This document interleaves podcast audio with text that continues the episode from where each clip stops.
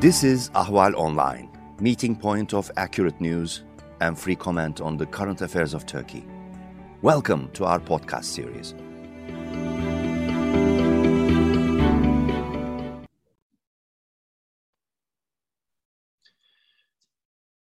Hello and welcome to Hot Pursuit, part of Ahval's video and podcast series. Today we are going to speak about Turkey's major policy, major foreign policy, major course, big picture.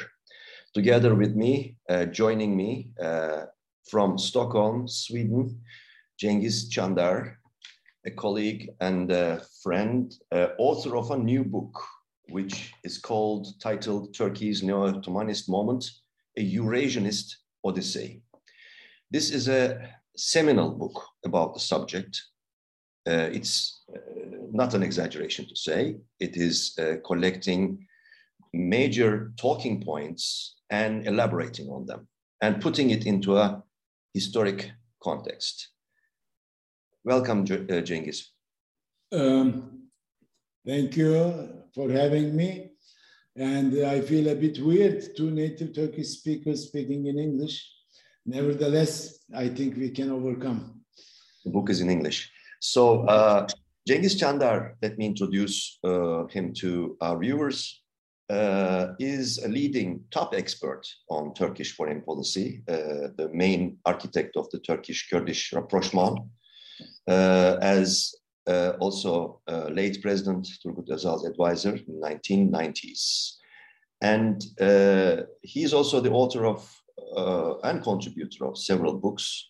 let me mention them here, uh, co-author of Turkey's Transformation and American Policy 2000, and the United States and Turkey, Allies in Need, and also uh, latest, just the one before, preceding this book is the one titled Turkey's Mission Impossible War and Peace with the Kurds, published in 2020. And he's uh, currently a distinguished visiting scholar at the Stockholm University's Institute for Turkish Studies and senior associate fellow with the Swedish Institute of International Affairs, Utrikes Politiska Institutet. So, uh, welcome again. Let's um, plunge into the subject. First of all, the, this is a this is a book about about nearly 200 pages and when I read the preface, I had a smile on my face because similar adventure was was crossing me when I was a fellow at Harvard Kennedy School as a Shorenstein Fellow, and usually the fellows there are asked to present 15 page long uh, expose. Uh, and uh, I ended up writing about corruption in Turkish media, which turned out to be a book about 200 pages. So uh, these two um, uh, adventures have similarities. Uh, but still, um, how this book came about maybe is important to know for, for our viewers because it began as an idea, as an idea for a paper, but then uh, developed into a, uh, into a major book. Well, as you mentioned, it started for a different purpose, and it is um, uh, written in the pre pre preface that it was actually was a project to be presented for publication to be about at most 60 pages, which is uh, um, beyond the limits uh, for uh, briefs or policy papers that UI, with the Swedish initials of the, the, the institution that I am affiliated with as a senior associate fellow, the Swedish um, the Institute for, uh, of International Affairs, and it would be about uh, the Turkey in Syria and uh, mainly focusing on the Turkey-Russia relationship, a very controversial uh, relationship. But when I settled to write the, the book, uh, the Turkey moved into Libya with a very weird, I have to say, in, in terms of the international law, the maritime delimitation agreement signed uh, by one of the factions, uh, sponsored by the one sponsored by the United Nations. So it was called to be a United Nations recognized, which is not the case in, in international law. But nevertheless, it was a UN sponsored government based in Tripoli. Trablus in Turkish in Arabic. so then Turkey became a very belligerent, active element, escalating uh, to the brink of war and contesting uh, everybody included in the East Mediterranean. Uh, France, even one of the major powers in the five permanent members of the UN Security Council and one of the major powers of the, uh, alongside Germany, of the European Union, and uh, uh even challenged uh, by the escalation, the military belligerence, following a gunboat policy that a, a war could erupt a naval the war can erupt in the East Mediterranean. So, and, and uh, it was interlinked, uh, uh, the, the, Turkish Libya the memorandum of understanding, which was signed at the end of 2019 to for maritime delimitation and to define the, uh, the exclusive economic zones between the two countries, which stretched Turkey, transpassing all the way from the Rhodos island, the Crete island of Greece, uh, making Turkey a, a neighbor, uh, adjacent uh, element to Libya. So the, the, East Mediterranean issues and uh, Turkey's uh, the, policy in Libya overlapped and then Turkey uh, uh, sent military support to the Tripoli government in Libya. And all of a sudden, and with it, the, most they sent drones that they were already using in Syria and also Syrian mercenaries. So there was no element of fear which I had also when I was criticizing the Turkey's Libya policy that it is not a, it's an unsustainable policy because it will bring body bags to, back to Turkey from the distant corner of North Africa, and it would create uh, havoc in, in, international domestic politics. But it, it didn't happen because there were no Turkish military personnel other than the uh, commanding elements and the advisors the, the, the, bulk of the Turkish military participation, which changed the fortunes of the war in Libya, was a, a generous drone uh, uh the, the, assistance to the Tripoli government, and the, the, the boots on the ground were mostly Syrian mercenaries. So Syria, Turkey's Syria policy, in a way interconnected with Turkey's military presence in Libya, and Turkey's military presence in Libya uh, has become a very essential element in defining Turkey's Eastern Mediterranean policy, where Turkey challenged France, Greece, Cyprus, Egypt, Israel, and uh, the, uh, by uh, some connection, the United Arab Emirates, because of the, the, connection of the United Arab Emirates with Egypt, the Gulf politics interjected itself into East Mediterranean zone. And while the, my, mind was boggling how to define all these, then Turkey emerged as the, the, the decisive element in terms of deciding the um, outcome of the war, which was erupted in South Caucasus between Azerbaijan and Armenia, and, and um, single-handedly it stood against international efforts, uh, standing on the side of uh, Azerbaijan and became very instrumental for the military success, which changed all the, the international balance of power in the South Caucasus, which was uh, considered as uh, Russia's uh, backyard, Russia's near abroad. And so it placed itself next to Russia, albeit a, a, junior partner. Nevertheless, it is in South present South Caucasus as a new power.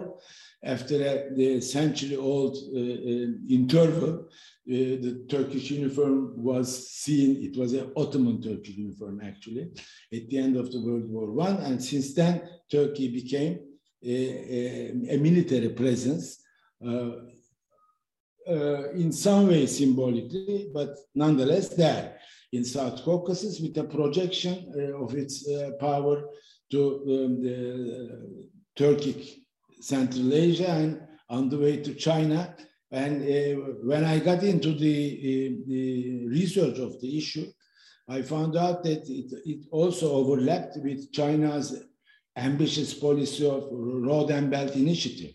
So the, all the indicators told me that Turkey is moving uh, steadily, but surely and safely from its transatlantic uh, commitments and engagements towards the Asia Pacific uh, zone.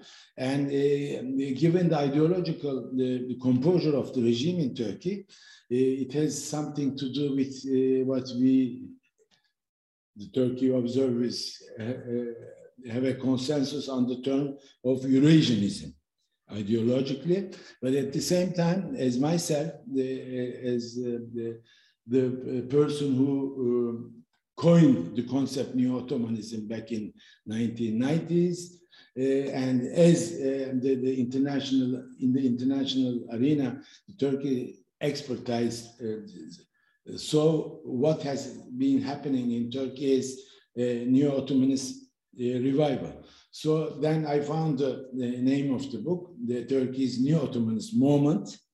Uh, it doesn't sound very uh, uh, telling in, when it, you translate into in direct translate in Turkish because we don't use the word in moment. We call moment in Turkish, but it's also a non-Turkish word.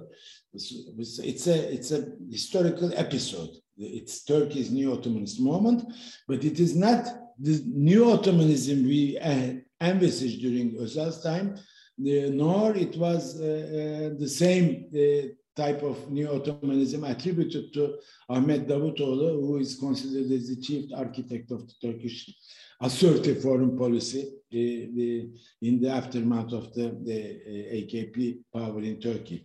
So then I, had to, to delve upon the different stages of and the evolution of the, the thinking and practice of Neo-Ottomanism.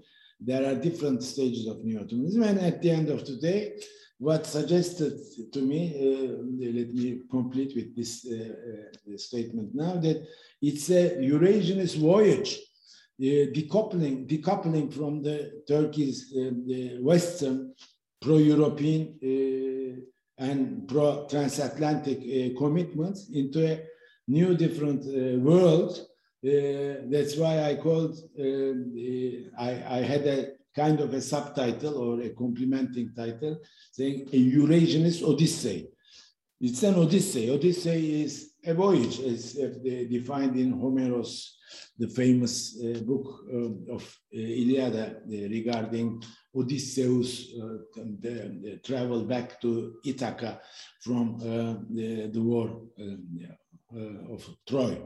Uh, so the, the um, destination is not important. The important thing is the voyage itself, whether it will be achieved, whether it will end in, in, in, in uh, honeymoon, it's not known. So um, the, the, the name suggests it's ambiguous, a Eurasianist Odyssey. Where it will lead, how it will lead, it, it, it needs to be seen. And it and as in Odyssey, it, it, it's not a, a steady and smooth transition, of course, with ups and downs, with catastrophic developments, so on and so forth, which is included in the, the title. So um, all of a sudden, I found that, that it was beyond the scope of a policy paper. It has, as you mentioned in the introduction, introductory statement of yours, it has become uh, at the, dimensions of a book. So uh, it became a book, but with it, it has been the story of the, the evolution of the Turkish foreign policy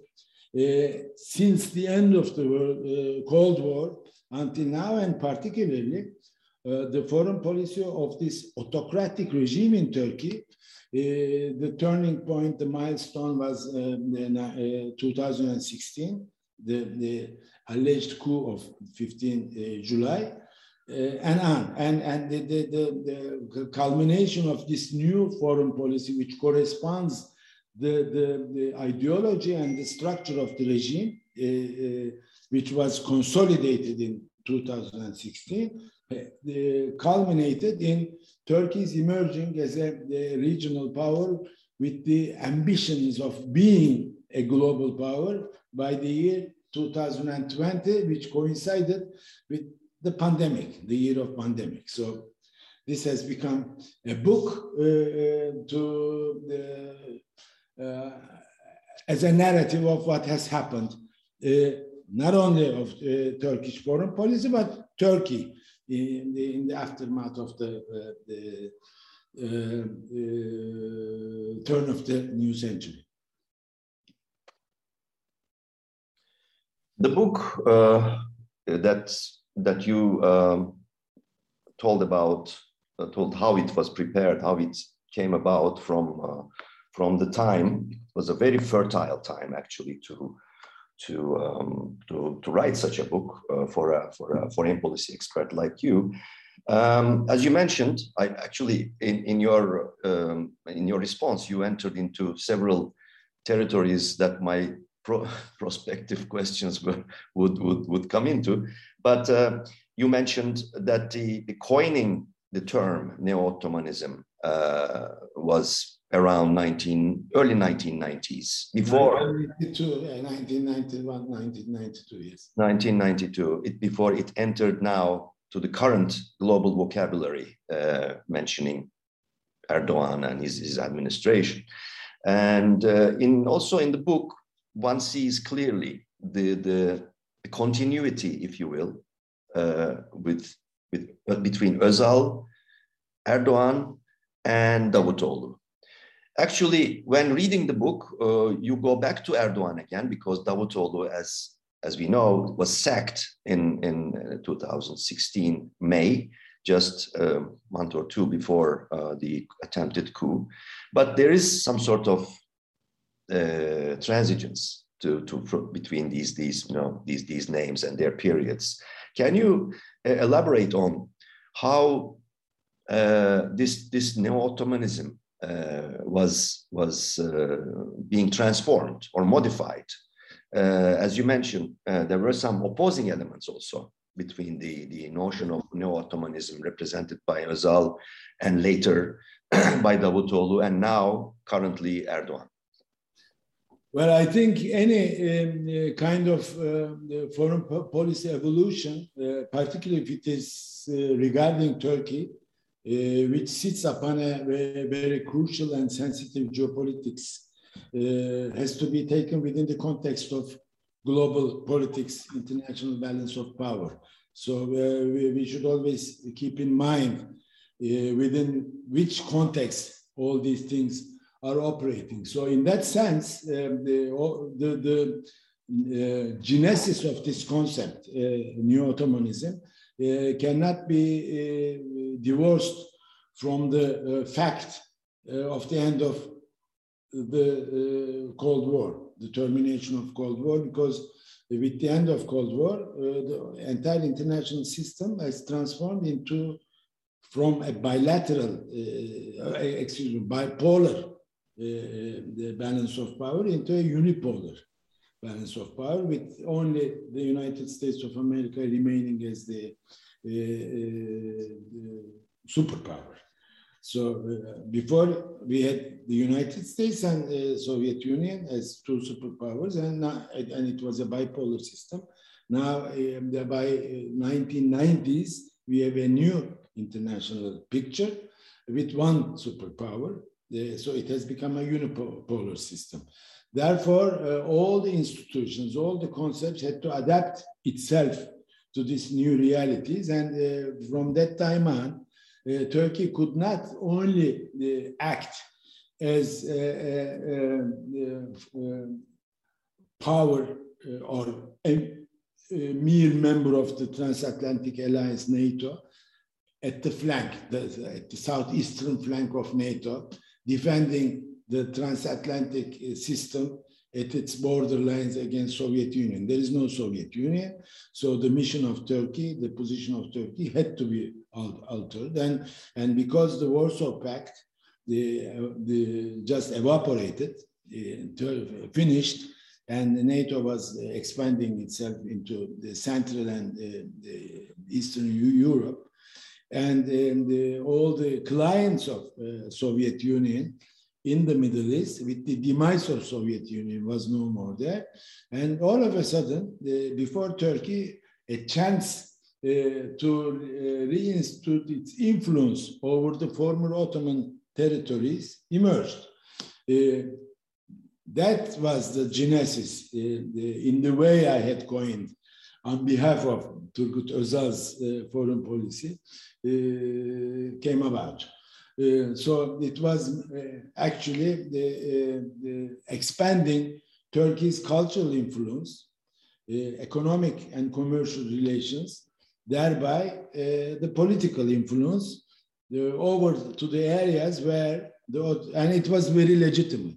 As you see, the, the, the Commonwealth for the, Britain you have francophone countries in Africa for France. So the former powers, former imperial powers, can uh, regenerate their links uh, under the new circumstances. So it was very legitimate for Turkey to uh, uh, diffuse its uh, influence over the former Ottoman territories in the Middle East and in uh, Eastern, Southeastern Europe. So this was all about the new Ottomanism and in a unipolar system led by the United States as the, uh, the, sole superpower, and Turkey knocking on the doors of the European Union, and Turkey having a pro-Western and European vocation since uh, for, for centuries.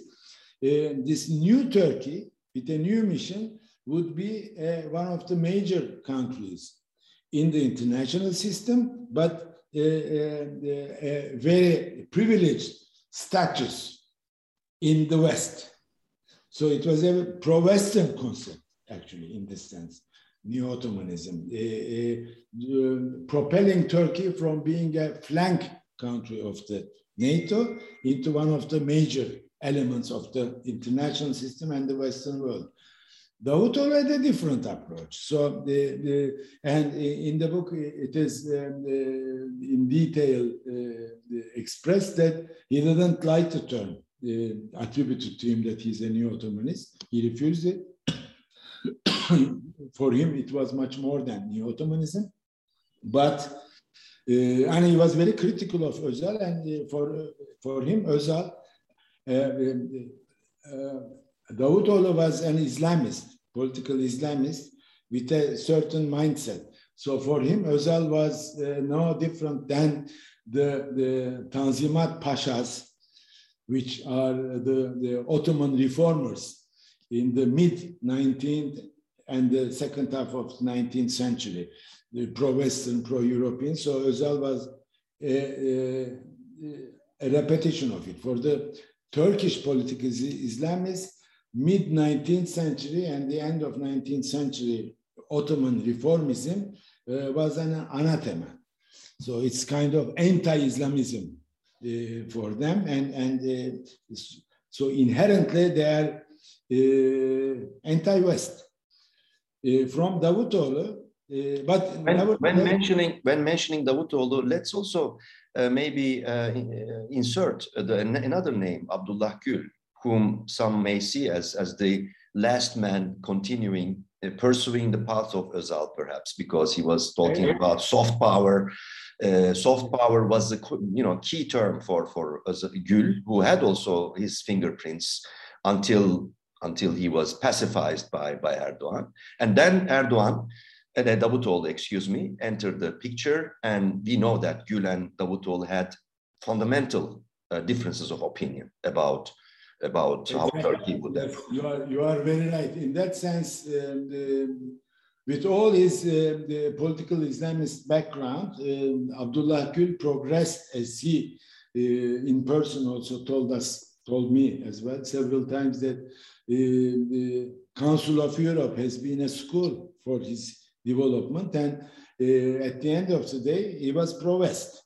Uh, with all, all the Islamist credentials Yes, he preserved them, but uh, in a sense, he resembled much more Özal's uh, uh, understanding in looking at the East and the West and the Middle East and uh, the, the Turkey's uh, geopolitics. And he's the one who brought the Davutoğlu into politics. He, Davutoğlu was his advisor, and, and Gül served as the foreign minister from 2003 until uh, 2007 uh, for four years when he elected as the president.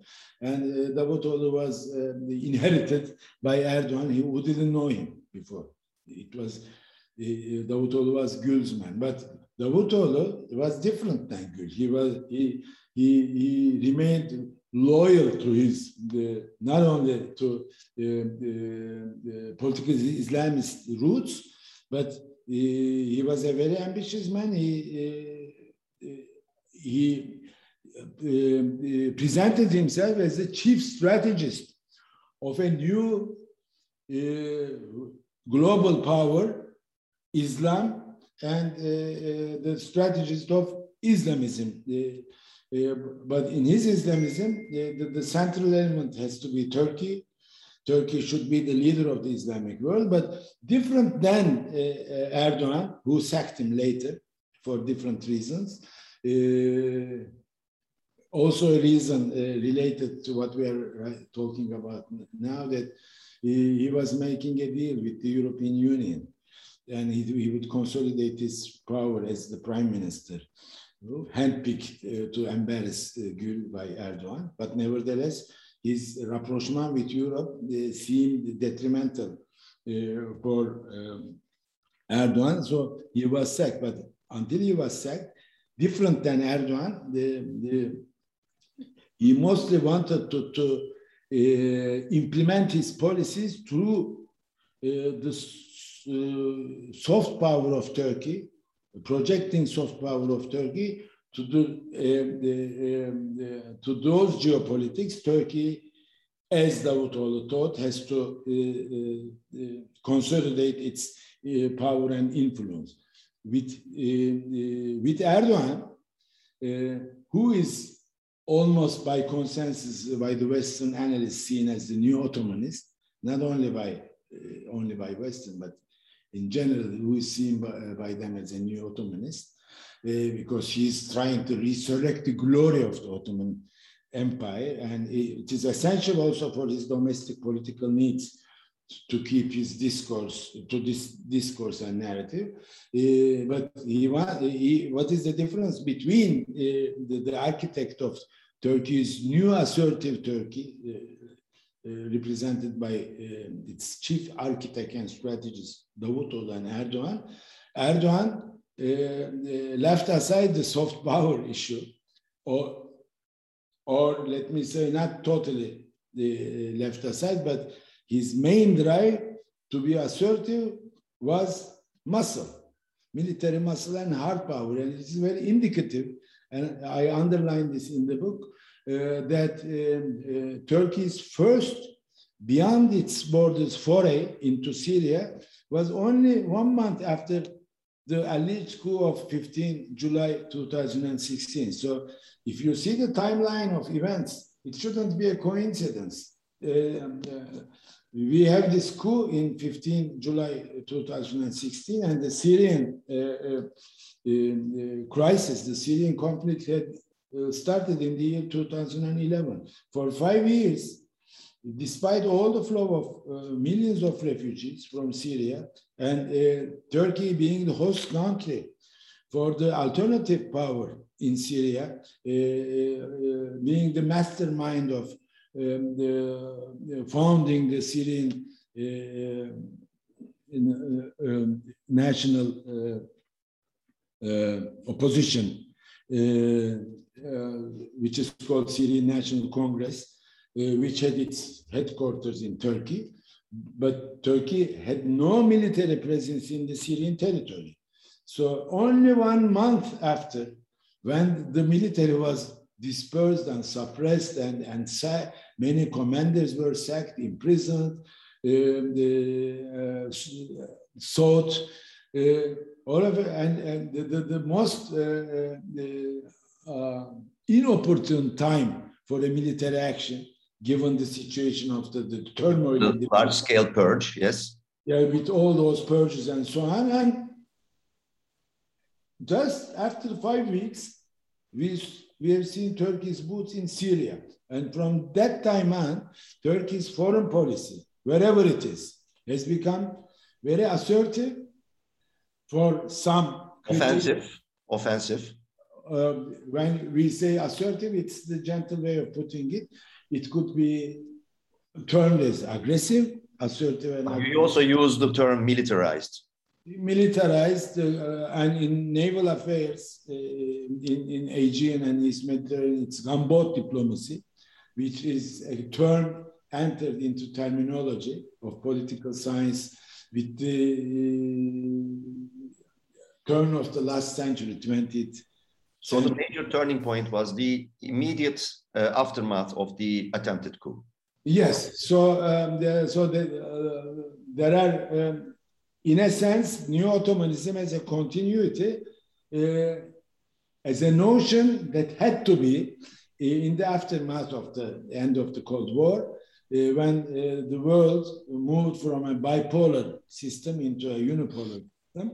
But now, even unipolar system is ending. If it is not ended already, we are moving into multipolar, multipolarity with United States and China, and to a lesser extent Russia, and much lesser extent European Union uh, without muscles, uh, with the with the cashier as the function of a cashier rather than the muscles, uh and so it's it's we are just uh, in a period of transition from unipolarity into multipolarity. Uh, with all these changes uh, and uh, with the diminished appeal of democratic regimes and the, the, the, the increase of authoritarianism all around the world, mostly pumped from Russia and China to Turkey, to Philippines, to Brazil, uh, and also encouraged by Trump presidency in the United States of America, by Brexit, and by uh, the, the popping up of figures like Viktor Orban in, in uh, Hungary, within the European Union, and to a certain extent in Poland. Uh, we have a different world, and within this world, the, the notion of uh, and the implementation of uh, the neo-Ottomanism differed, of course. So, despite the continuity, being a term to be there uh, in the aftermath of the Cold War, um, Özal's, Davutoğlu's, and uh, uh, Erdogan's perceived neo-Ottomanism are not only different, even at many ends, they are opposing. For example, Erdogan's neo-Ottomanism is very much opposed to Özal because Özal was pro-Western. This is a Turkey moving away from the West. It is drifting from the West in a Eurasianist Odyssey. So this is uh, the, the leitmotif of the book, actually, because there are so many people in and outside of Turkey. They don't want to believe that Turkey is leaving the West, but it's just tactical maneuvers to make deals uh, to increase its bargaining power with the United States and Europe, but it is essentially a Western, pro-Western country. No, it is not. It is, it is drifting away steadily and surely. And we are just we are just in the middle of, of that continuity. We are in the in this context. We are in Erdogan era. Uh, Davutoğlu is passé, Özal was long gone. And uh, actually, you mentioned uh, the various viewpoints. I should also mention that what distinguishes this book of yours is that about uh, one third of the book is uh, about uh, the, from quotes about 90 uh, distinguished experts from more than 20 countries. So it also gives a very wide scale view of what these experts think and how they interpret this, this, these, these major uh, changes, major and existential changes. So we come uh, to the, uh, actually, we are in the middle of the continuity uh, as we speak uh, today in uh, October 11. there were again signs of growing concerns, for example, from Athens, again, post Greek-French deal, again, uh, growing uh, concerns about escalation. So uh, it goes, it seems to go in circles, but in a more global or big picture uh, way, the major question, a $20 million question that comes to you, uh, which you uh, enter in the, in the end of the book, uh, you, you conclude that um, Turkey's arrival at its neo-Ottomanist moment and the Eurasian odyssey it has embarked on are firmly embedded in its passage from the flawed democracy to a repressive autocracy. It seems likely to endure until a paradigm shift happens on a global scale. Actually, uh, you know, we can add some questions. Has what are the limits of of Erdoganist uh, neo-Ottoman policy now in continuum? Are there any limits? Where does it lead us? Uh, how it will end? Or what is the what are the prospects? How do you see them? Because as you mentioned in, in the passage that I read, you make a direct correlation between what is happening inside Turkey uh, and also in its foreign policy. Well, indeed, it's a $20 million uh, question. And um, uh, uh, the, last parts of the book, uh, the last chapters of the book about the prospects for the future, what the future must uh, may may bring, not must, but may, may bring. May offer, yeah. May offer. So uh, for some time, uh, I declined the, to present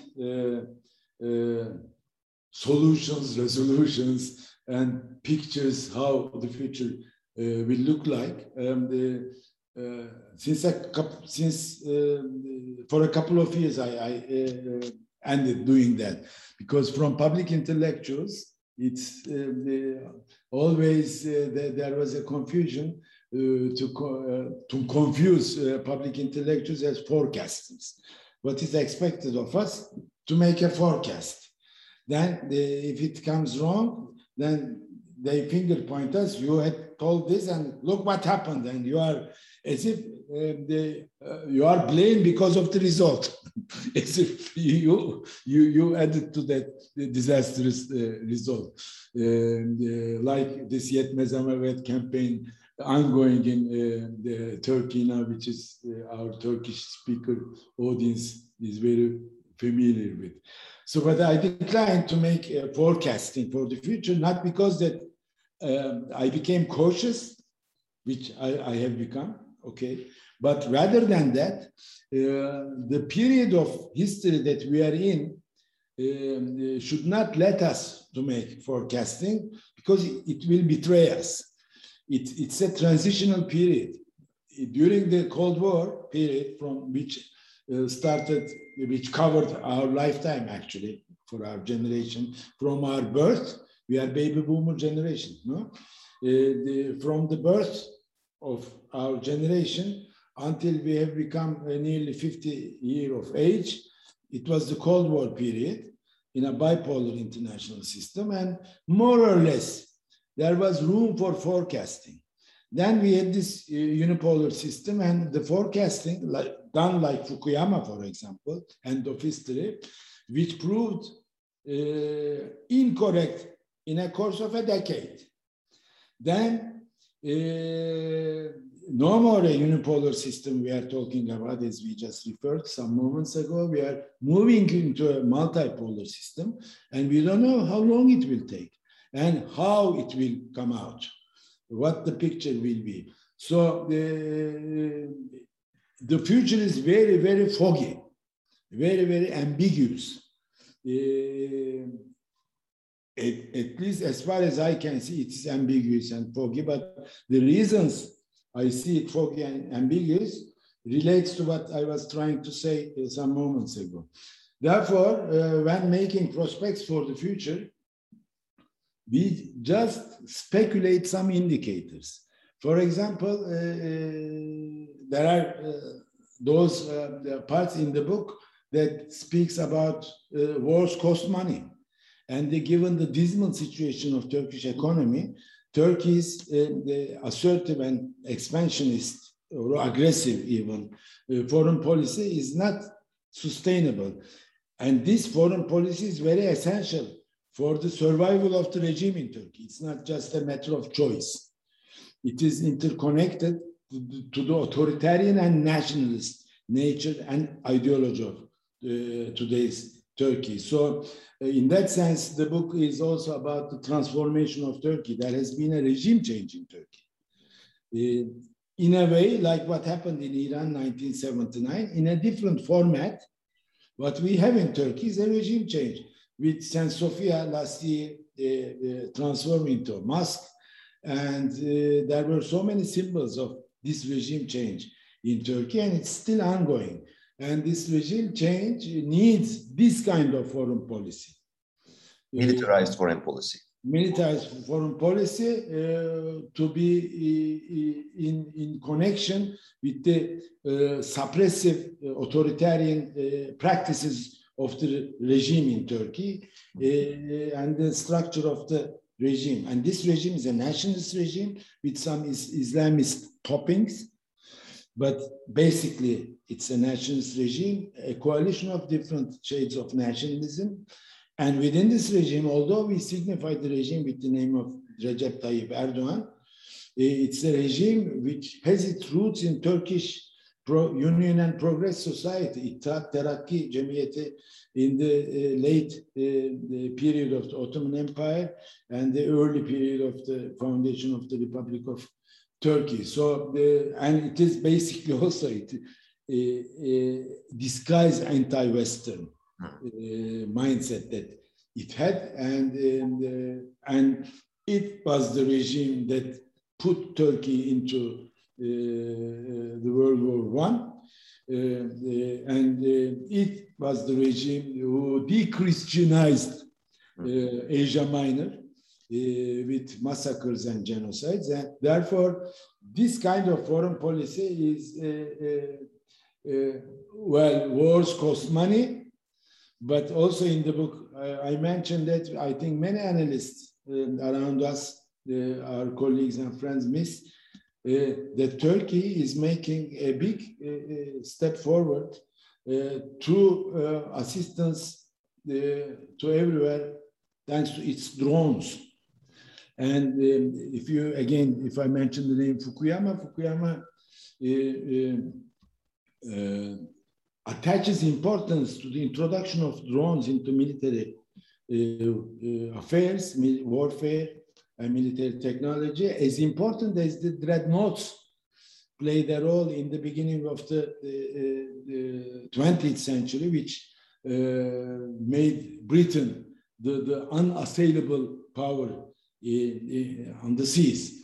So Turkey, with, this, this, with its drones, which um, the, all the opposi opposition figures in and outside of Turkey in diaspora uh, cannot uh, digest to hear the name uh, of Erdogan and uh, trying to find that he's screwing up uh, every field of life misses the point through these drones. Turkey, despite its economic woes and the dismal situation of uh, its economy is making up strides in, in foreign policy and making money out of them. Not only changing the course of the situation like it happened in Libya, in, in, in, in, in, South Caucasus between Armenia and Azerbaijan, and also it stood up against Russia uh, in, in Idlib through those uh, drones and, and contesting Russia. Despite all the partnership and cooperation with uh, Russia, it's, uh, it's standing up to Russia in the Black Sea to Ukraine. So even telling all this, uh, the, we see the foreign policy issues have become very complicated and complex. Turkey and Russia is in love affair, which is creating uh, madness in Washington, but at the same time they are competing. Uh, they're collaborating and competing. They are collaborating in, while collaborating, competing. And in some areas, like in Crimea, when it comes to Ukraine, uh, they are in collision. So how come this can happen? So read the book. It this can happen. Multipolarity, yeah. Yeah, it's a new world. It's a new world. So the, in that sense, uh, yes, wars cost money, but uh, we don't know uh, the, the, the chances of survival of the regime given this foreign policy. And we cannot say that this foreign policy uh, will end with a train wreck, with a train crash. And uh, uh, this foreign policy is accelerating the, the, the, demise of the regime in Turkey. It could be just the contrary. It will it end? Will it end? Will it end if or when uh, Erdogan exits the stage? Ah, very good question. Thank you very much. Because I had in mind to touch upon that it is not only Erdogan. This is the Turkey's state nationalism, the state ideology, which is an input in this strategy. When it comes to East Mediterranean, for example, in, in, in, uh, in contesting Greece, through Greece, France, and uh, when it comes to Cyprus, the new policy is they, they just put aside uh, the, the, the bizonal, uh, uh, bi-regional, bi-bizonal uh, federal uh, resolution of the Cyprus question, which was which has been the state policy from the year 1974. Now Turkey is asking for two-state solution. And in order to, to, to assert that policy of Erdogan or the Turkish state, the, the, the nationalist element of Turkish security establishment, uh, the, the, the, the, new uh, the TRNC president was uh, by rigging elections and everything uh, made as president. So it, it's very serious the, the, the, the, Cyprus election results and uh, this new position of Turkey in, Cyprus correlated with its East Mediterranean approach. And those admirals, the retired admirals who had been proponents of the blue homeland doctrine, which is addressed in uh, detail in the, in the book, uh, uh, are not Erdogan's people. And some of them were put in prison even by Erdogan very recently, some a couple of months ago. But nevertheless, the, the doctrine, the, the proponents of doctrine and Erdogan uh, uh, can accommodate from time to time uh, within the same decision making uh, mechanisms of Turkey. Therefore, this policy, uh, which went extra miles, actually, uh, this uh, revisionist foreign policy of Turkey, is can not only be uh, defined or explained by making a reference to Erdogan name, and we think that it will end if Erdogan passes away one day by health reasons or, or, or toppled or his time ends. So uh, overnight, uh, the Turkish foreign policy will be diametrically opposed to what it was a day before. No, uh, that is uh, the, the, uh, the, big challenge uh, before all of us as Turks and Turkey and for the world, because revisionist powers is not only a matter for the citizens of that country, but for the entire system. So uh, the, it will be very difficult and it needs time and methods and um, creativity, innovation to roll back from what Turkey started and where it reached during this period. But it is not only Erdogan, it's a system, I think. Cengiz Çandar, top expert on Turkish foreign policy, Middle East, uh, and the Kurdish issue, uh, joined me for this conversation about the book uh, that he published uh, most recently called uh, Turkey's Neo-Ottomanist Moment, a Eurasianist Odyssey. We talked about what the book uh, was talking about uh, and what was uh, the, the, evaluations and assessments in the book. Thank you for joining me for this conversation, James. Thank you for having me. It was a pleasure. Thank you. Pleasure indeed. And uh, I hope in the end that we at least try to shed some light on the $20 million questions. We will see what happens. But it's. You, you, you kept the money, so you didn't spend it. It's good. uh, in a nutshell, uh, now what we talked about was a huge unknown or unknown of the unknowns, uh, maybe mentioning Donald Rumsfeld. So uh, thank you again, and uh, thank you for listening to us, uh, watching us. Bye.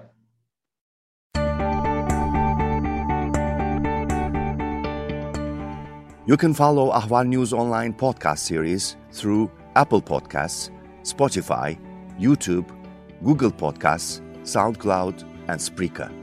All you need to know about Turkey is here for your ears, mind, and attention. Thank you for listening to our podcast.